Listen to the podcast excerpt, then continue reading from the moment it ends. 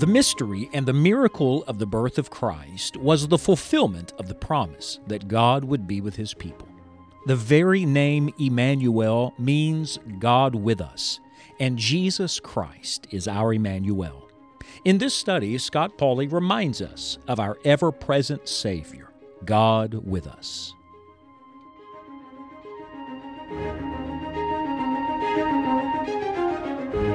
In the dark days of the Civil War, someone asked President Abraham Lincoln, uh, Is the Lord on our side, President Lincoln?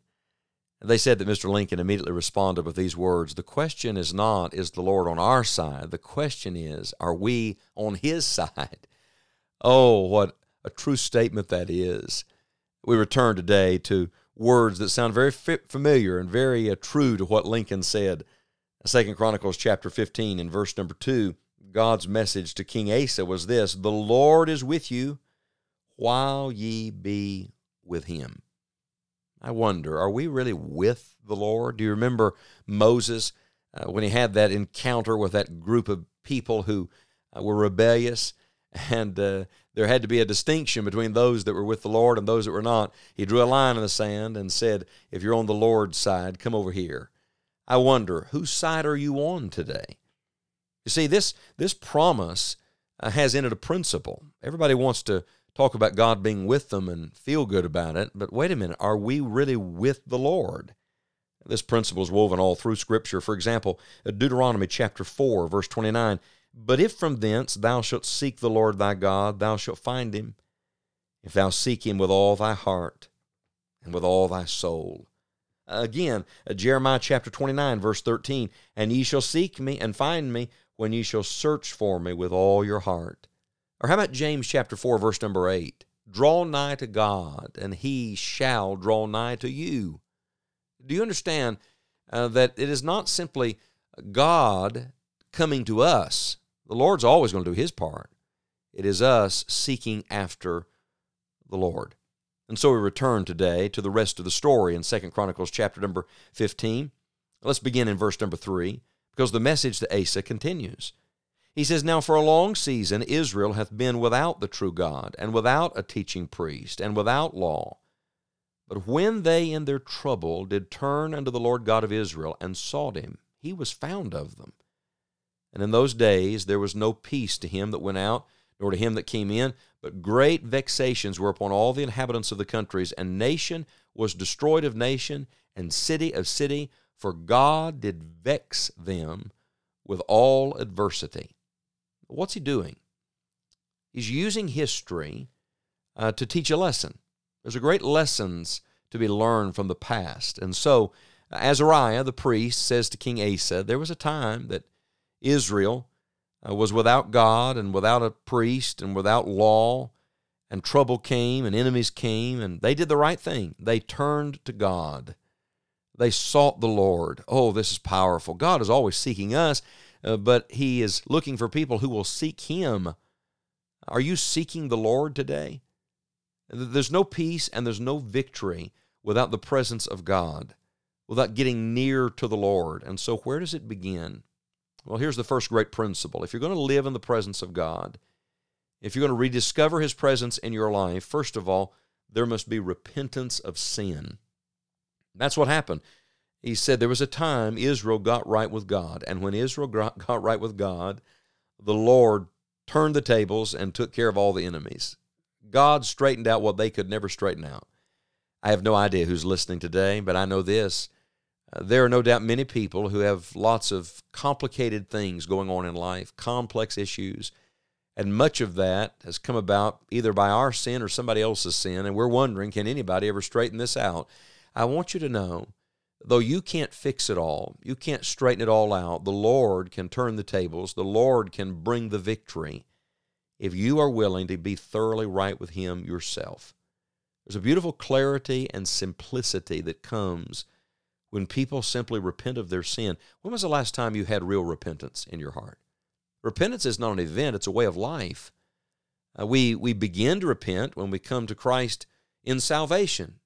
The Bible says in salvation that uh, there's repentance toward God and faith toward the Lord Jesus Christ. We repent of our sin and believe on the Lord Jesus. and God saves us. But I'm telling you now, as a Christian, I've done a lot more repenting since I was saved than I did when I got saved.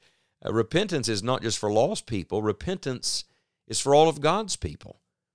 And I wonder, how long has it been since you went somewhere alone and just had a thorough confession of sin before God? Do you see all the turning in this passage? In verse 4, it says, When they in their trouble did turn unto the Lord God of Israel. That's the idea of repentance.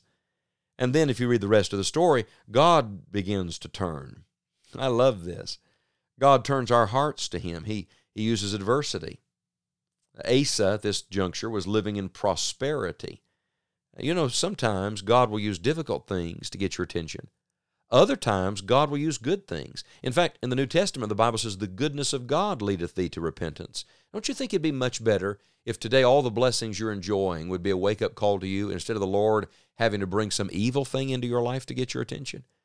Think how good God has been to us. Think of the prosperity so many of us enjoy, and let that turn your heart to the Lord. Maybe, like me, you're a place in life where you wonder, will I ever be really near God again? I've been there. There have been times in my life, I, I must admit, that I've been so backslidden, my heart so cold and indifferent, I thought, will I ever really enjoy the Lord's presence again? And I didn't even know how to pray. Could I give you a prayer to pray today? Uh, the prophets prayed this prayer Turn thou me, and I shall be turned. You can't even turn your own heart to the Lord, but you can look to the Lord and say, Lord, would you turn my heart? Lord, would you begin to melt my heart? Lord, would you speak to me? Lord, would you show me the way home? Uh, that's a prayer God will answer. It's the first step. And so God begins by turning their hearts, and then what happens? They turn to God. That's the natural progression. When God begins to speak to you, uh, don't delay, don't resist. Uh, right then and there, say, Lord, you're right and I'm wrong, and I want to be right with you. And confess your sin. Come clean with God, and God will make you clean. And notice the outcome God turned their hearts, they turned to God. And so what does God do? God turns the situation. The Lord dealt with their enemies. Oh, friend, God can straighten things out you can never fix. God can work out situations you can't even wrap your mind around. But only God can do that, and God will only do that when we're right with the Lord. You know, the old timers used to talk about being on praying ground. I wonder, are you on praying ground today? Maybe the reason we're not able to pray much and effective in our prayers much is because we're not in a place where we really can pray. Start with this prayer Dear Lord, forgive me. Dear Lord, I have sinned. Dear Lord, I want to be right with you. The presence of God uh, is always connected to us dealing with present sin. So you've got to deal with the sin that is in God's way if you really want to live in God's presence.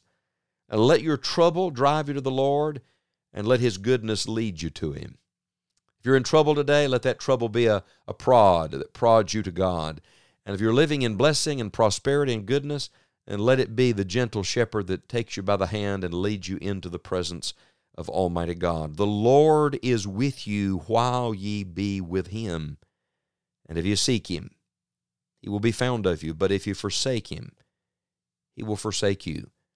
I want to plead with you today don't stay distant from God. Don't forsake the Lord. Don't be content where you are. Seek Him with all your heart, with all your mind. Draw nigh to God. He will draw nigh to you. And by the grace of God today, let it be said not only that the Lord is with us, let it be said that we are with Him. During busy seasons of life, it is important to be consciously aware of God's presence. In all seasons and in all circumstances, God has promised you His presence. Emmanuel is not simply a name, it is a promise. Be sure to visit enjoyingthejourney.org and sign up to receive Scott's weekly newsletter, Helping Your Joy, delivered each Thursday to your inbox. Your joy will be helped with short devotionals, ministry updates, and Scott's upcoming itinerary simply click on the subscribe link in the top right hand corner. From Scott and all of us here at Enjoying the Journey, thank you for allowing us to be an encouragement to you.